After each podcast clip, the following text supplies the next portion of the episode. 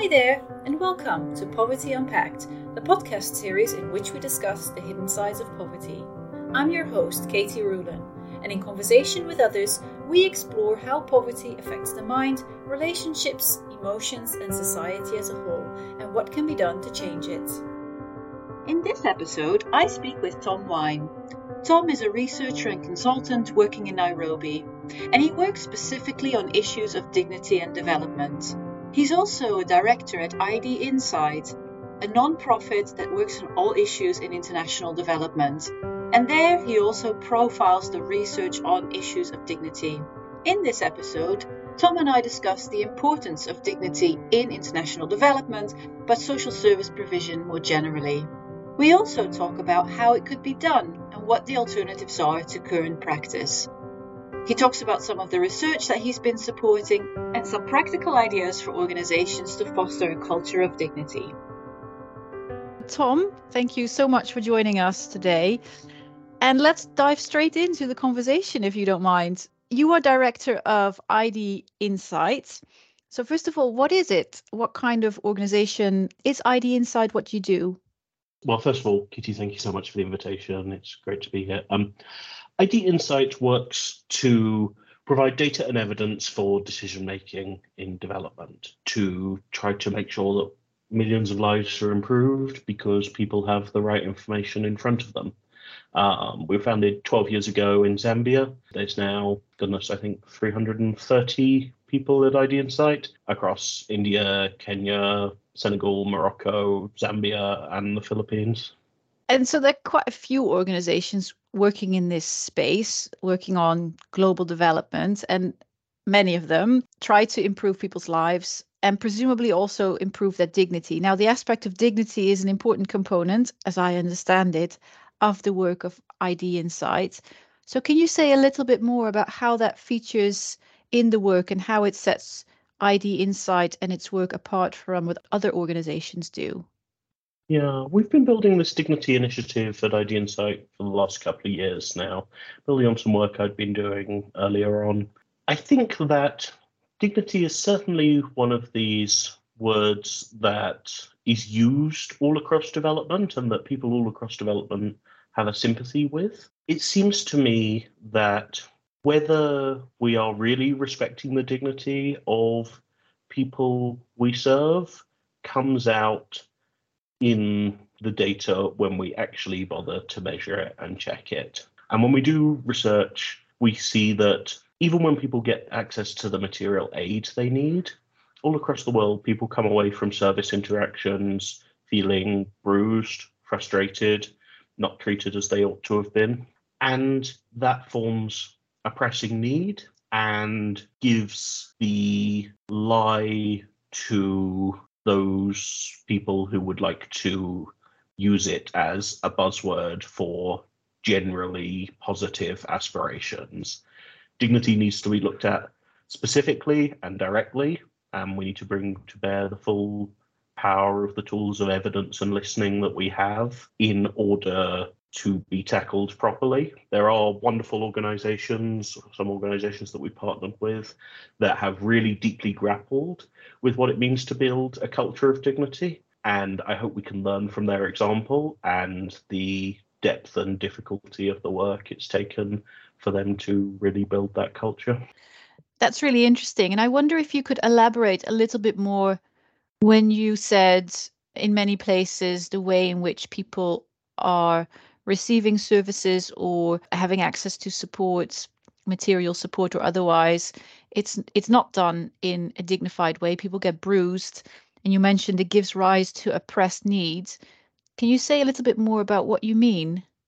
Yeah absolutely. I think that this is something all of us have an inherent sympathy with because we've all had examples from our own lives. Almost everybody i know can point to an example of that doctor who wouldn't listen to them, wouldn't take their concerns seriously and their own knowledge of their body and their life seriously. I think a lot of people I know can also point to the teacher they encountered who saw all the potential of the person and the adult they could grow to be, even before they knew it themselves, and in both those cases, those experiences have really lasted with them. That experience of being seen as a full complex human or not seen, of being dismissed or treated as a case number, is vastly more common for those people in across the globe who have less power in their lives, less autonomy. And so I think we can see it, for instance, when we look within humanitarian situations, are perhaps sometimes particularly clear cut here. The example, which has been much used by advocates of cash transfers, is that people might receive a food voucher.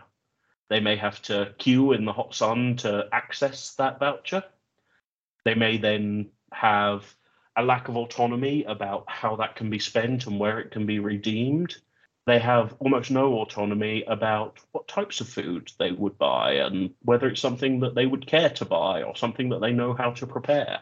And all the way through this, they may be looked down upon, perhaps by well meaning international humanitarians who are at a very great distance from them. Um, the Overseas Development Institute did some research on dignity in humanitarian situations.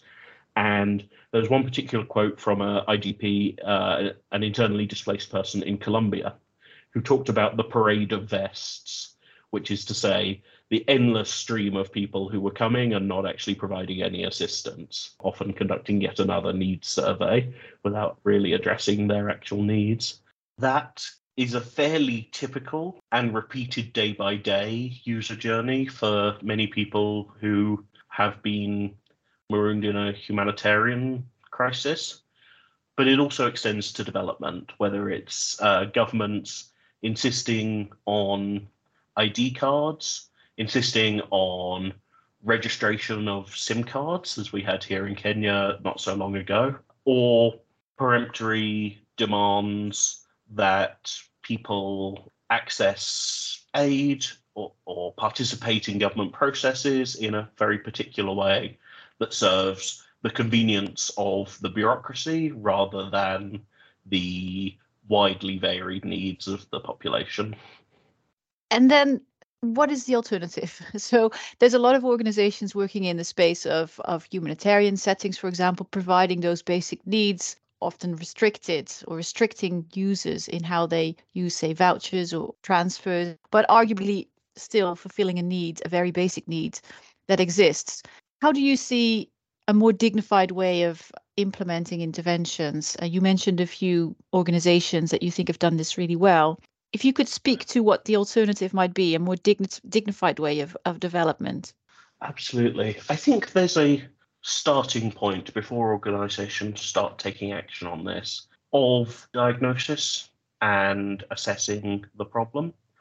There may be good reasons why humanitarian organizations need to prioritize efficiency over humanity, why their processes need to be bureaucratic rather than compassionate we hope that they could be both, but the trade offs are real. What they can start by doing is tracking those trade offs, understanding how do people feel treated and what were the consequences of that.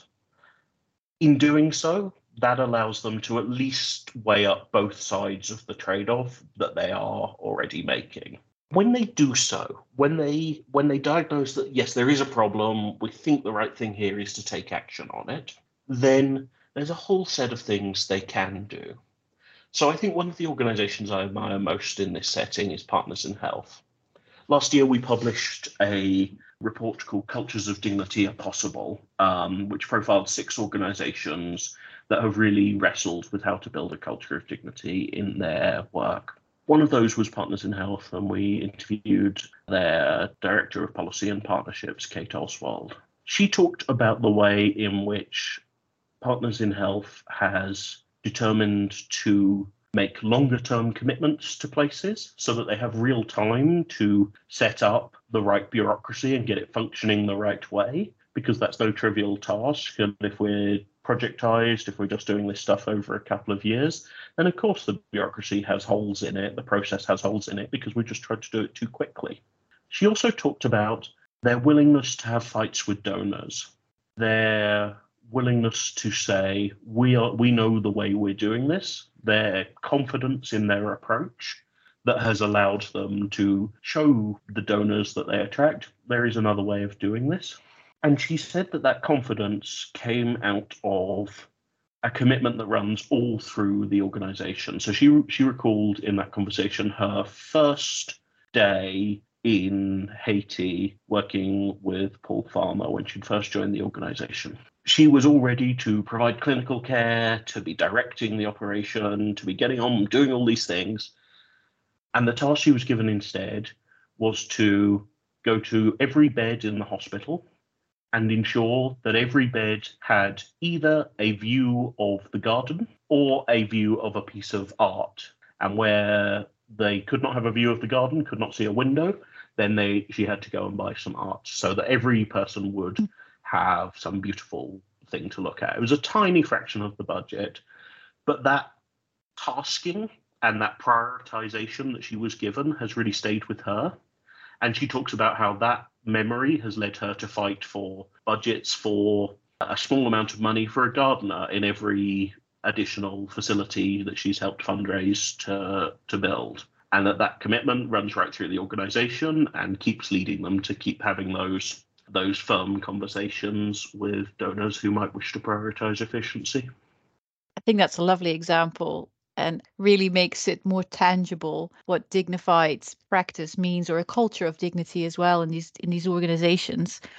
Maybe we can come back also to the conversation or the example of cash transfers if you don't mind which of course is also riddled with all sorts of trade-offs in terms of who can benefit from them, what amounts you give to people, how you give them to people. You mentioned having people uh, sign up to a certain register or them needing ID, etc.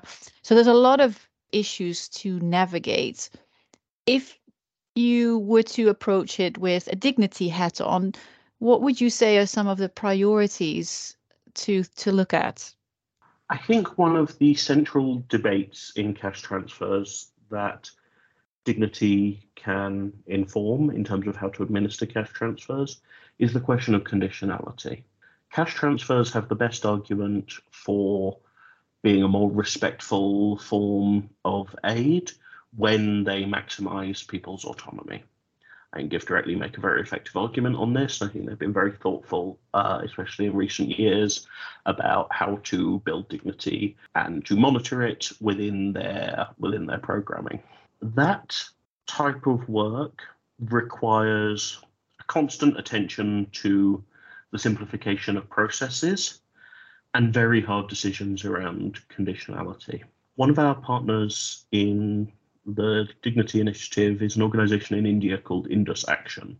Indus Action works is an activist group that works with citizens to help them access benefits to which they are rightly and legally entitled, but there's such a thicket of bureaucratic process around it that it is almost impossible for them to be seen. And in many cases, they were spending up to 60% of the value of the benefit in missed work by while traveling into town to, to get themselves registered. So there is an equipping of people to navigate the processes where an organization is providing the cash transfers themselves, a duty to simplify the processes, to make them human sized, to make them reasonable, and in turn, a need to formulate and constantly assess what is the right level of conditionality. It seems to me that there could be benefits from adding conditions to to cash transfers. I think organizations like New Incentives have been very thoughtful about the way in which they're linking uh, vaccine take up to um, to small cash incentives. But what the right level of conditionality is seems a central and still open question for the literature.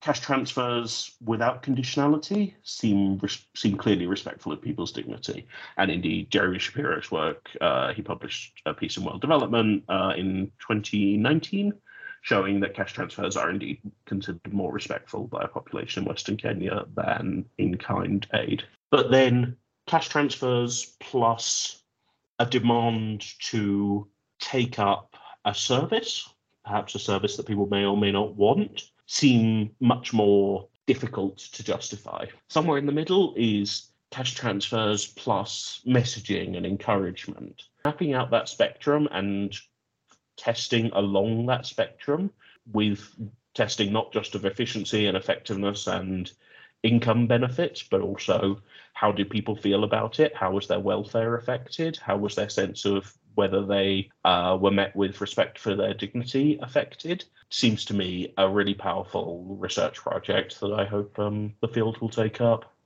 Well, so do I. I think that's a very important, under researched, and interesting question. So I would totally agree with that. Picking up, though, on the point about what success looks like, you mentioned there might be immediate uh, sort of intermediate option when looking at conditional, unconditional cash transfers. But when thinking about dignity in development, in just improving people's lives, what is that success factor or the, the indicator of success? I hear you speak about people having greater autonomy. So that seems to be a big component of increased dignity this is something at the individual level, but you also spoke about a culture of dignity in organizations like Partners in Health. So, what are the sort of successes that you're trying to aim for? Ultimately, we have to measure ourselves as a sector that is determined to improve people's lives by the changes in those people's lives, the people all this entire sector and all these programs are supposed to serve. When it comes to dignity, I think that that is about three pathways to feeling respect for your dignity. Whether people feel a sense of recognition, they feel seen. Whether people feel a sense of agency, they feel they have choices and a meaningful chance to consent to what happens to them in their lives. And thirdly, equity, whether power differentials are minimized. And even where those power differentials persist, people feel nonetheless treated as if they were fundamentally on an equal plane. If you can get to those three things, then that I think is what defines success, alongside and never forgetting the other vital things that development has always cared about about income, about life years added, about well being. All these other things have to go alongside. I think dignity is just an, additional consideration. I don't think it should replace those. One of the, my conclusions about how you get there is that practices of organizations really matter. To get those practices really enforced, I think they probably have to be backed by organizational culture. I think there's an awful lot of things that are that people are that frontline workers are trained in that are in the user manuals that when they're actually doing the work may or may not get remembered. But if you want to ensure that these dignity focused practices, these practices of how to be respectful of others, which may take more time, which may be an extra burden on people, if you want to re- ensure that those things are taken up, then it's got to be backed by a genuine intrinsic belief among all the staff that this is something that matters, supported by an organizational culture that's going to keep people committing to it. And that's why I talk about cultures of dignity. Very clear, thanks. And I'm also immediately thinking to what extent is this an issue of development when we think about development in traditional ways of thinking about it, pertaining mostly to the majority world or global south? Isn't this something that holds across the board globally in social service provision? It absolutely is. My home country is the United Kingdom, and that is a country in which the human face of the benefit system, the welfare system, has been consistently eroded over, well, many decades of reform. It is a country in which the uh, immigration system is nightmarishly difficult to interact with, even for the even for people with the greatest privilege. And this, this holds true, I think, across many parts of the world there's a developing and enormously valuable literature on the administrative time burden, the time tax of accessing services, particularly in the United States. I think there's wonderful work that's been done uh, on stigma of accessing different social services and what difference it makes when you destigmatize accessing that service. That, it seems to me, is true everywhere. I think right now we have a particular traction in order to take this a long way within the bits of social service provision that would think of themselves as global development. These are organizations that I think, have a rhetorical commitment to dignity, um, a belief that it's time for change, it's time for doing things better. I hope in doing so, we're building up evidence that can be taken to governments all across the world in rich countries and poor. And I think many of the practices that are learned through working with NGOs will have great relevance to governments all over the world. So I'm really fascinated by you saying that you think there's traction now to improve the dignity in what we might call global development interventions or, or policy, because we're also in a at a time when certainly aid money is squeezed, when there is the poly crisis, if you will, lots of humanitarian support needed around the world. And when I look at the landscape, I sometimes feel a bit disheartened that the aspects of dignity might not be at the top of the agenda. It's much more about delivering support to people who need it in a very efficient way. And as you explained, that might undermine dignity. In some cases, bureaucracy takes over. So, where do you see the traction? And I'm really curious to hear because I personally think it's important, but I'd like to, yeah, like to hear where you see the opportunities. I certainly share your disheartenment often.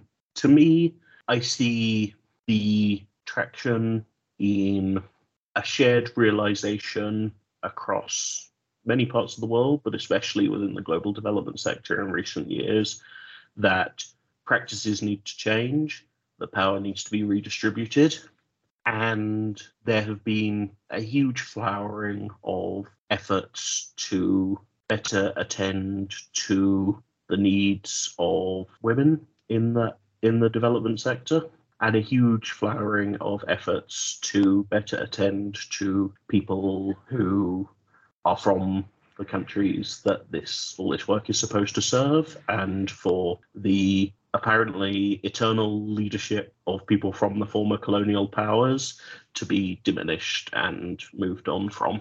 That gives us space within individual organizations who want to commit to this to really learn the right way of doing it, to do good research, to t- test out what are the most effective practices to be respectful of people's dignity, whether that concerns processes of consent, processes of feedback, or participation. And it gives us the room to highlight those examples, to spread them to those other places and other sectors where the resources do exist.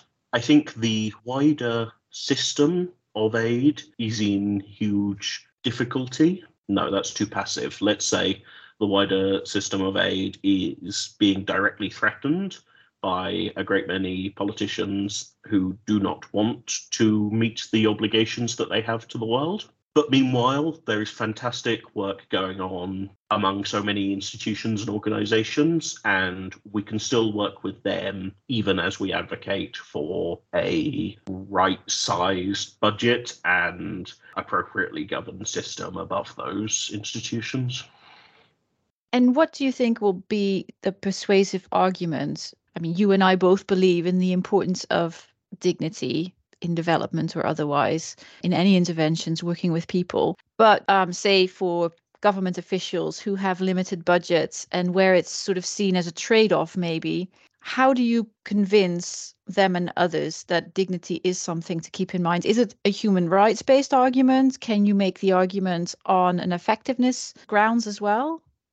I think the effectiveness argument has to accompany the rights based intrinsic argument. You and I, as you say, and hopefully many of the listeners to this, care about dignity for its own sake. But in addition to that, of course, we care about other outcomes. And what a growing patchwork of evidence shows, I say patchwork, I don't think the evidence is absolutely slam dunk here yet, but I'm persuaded that there's a patchwork of evidence from different studies, some from lab work, some, some from uh, RCT, some from descriptive work, which shows that when people have encounters that are respectful of their dignity, the set of benefits flowers from that. And those benefits are individual. People come away feeling more empowered and happier. Those benefits are to the program that has occasioned those those respectful practices because people are keener to recommend the program. They have a higher willingness to pay for the program. They're more likely to return to that program and complete complete um, multiple sessions. And we see this range of hard to pin down, but I think potential societal benefits beyond the individual and the program. You also see that people are more willing to cooperate with one another, that they are more civically engaged but less politically partisan, that they are less prejudiced towards outgroups. And so you see these other things that we think are incredibly important to the progress and furthering of societies. And those, I hope, are things that can help justify why this is so important alongside what I would think of as its intrinsic value as as part of our human duties to one another. You provide quite an impressive list of the evidence already available on how being treated with respect and dignity can have all these positive effects. Yeah, let's build on that evidence and make sure the argument becomes even more persuasive, I'd say. I wanted to pick up on one more thing about the redistribution of power, really, and also the agency that that people have in determining their own lives and link it to a conversation that's also quite topical at the moment within global international development, which is around whose knowledge counts and is taken into account and acted upon in interventions in development at large. And when thinking about the concept of dignity in and of itself and how to address it, I came to a similar question in your work, in the work of the organizations that you work with. Are there explicit efforts to make sure it's not just a Western notion or a notion of dignity that we think is commonly understood being imposed on the people that you work with? Is there a process of surfacing contextual meanings of dignity and acting upon them as well? I think this is an incredibly important area. And if an effort like this to advance an idea like dignity within development is to have any just foundation. It must be continually resourced and replenished with the voices of those whom it is supposed to serve. The ways we're trying to do this are through a consistent investment in descriptive research to just understand what dignity means to people and how they view dignity. There are many, many different traditions of dignity. That suggests that it's important all around the world because virtually every community and moral tradition has come to an idea of dignity. But it also suggests that it varies in really important ways.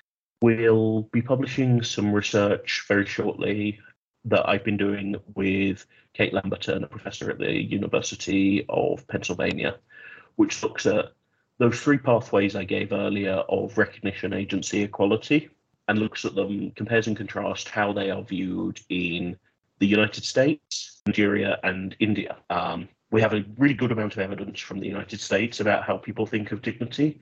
We have a specific lack of evidence in South Asia and in West Africa that we're hoping to help correct. And one of the things that shows is that while dignity is really important to people in all three of those places, and while those three pathways seem to have a validity in all three places, they're weighed very differently. There is a particular focus on recognition, on feeling seen as important to respectfulness in the United States, whereas there is a particular focus on agency in Nigeria and India and people feeling like they have real practical choices.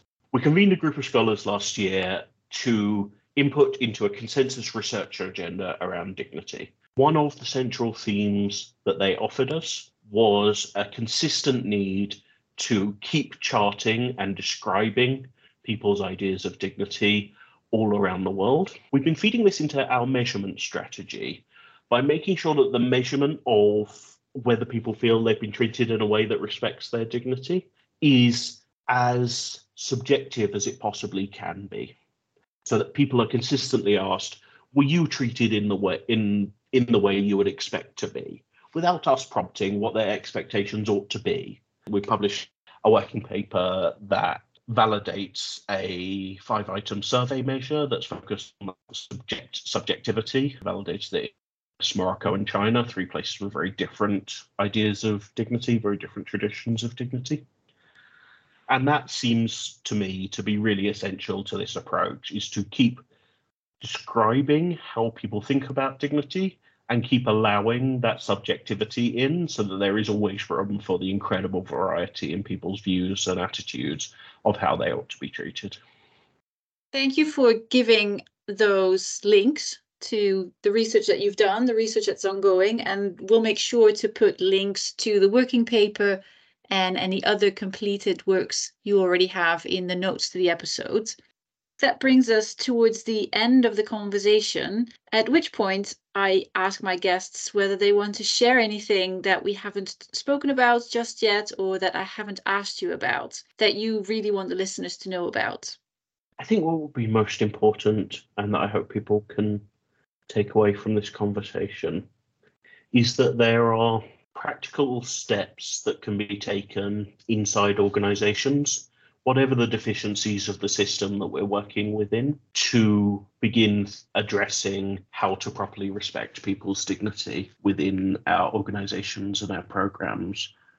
We have recently worked on a self assessment diagnosis tool, a 15 minute exercise that people can do for themselves just to get a sense of where their organization is when it comes to dignity it's incredibly valuable to just start a conversation within your organization about this, even if you don't feel fully equipped, even if you don't feel expert upon this, to begin talking about this, to prompt uh, the organization about how might we do better, to find that little band of allies who might care about this, I think is something that I hope people in many organizations have the autonomy and the room to take up and start advancing what could be an incredibly valuable and transformative approach for international development. Wonderful. Thank you for that very practical suggestion at the end of this conversation. I think it's something that many people that listen to this can action. And so take a first step towards more dignified practice anywhere in the world, really. Tom, thank you very much for joining today and for your insights and experiences. I am particularly happy that we have spoken about the issue of dignity and how to promote it. And I think the listeners will also really appreciate. So thank you again. Kitty, thank you so much for the opportunity. Thank you for listening.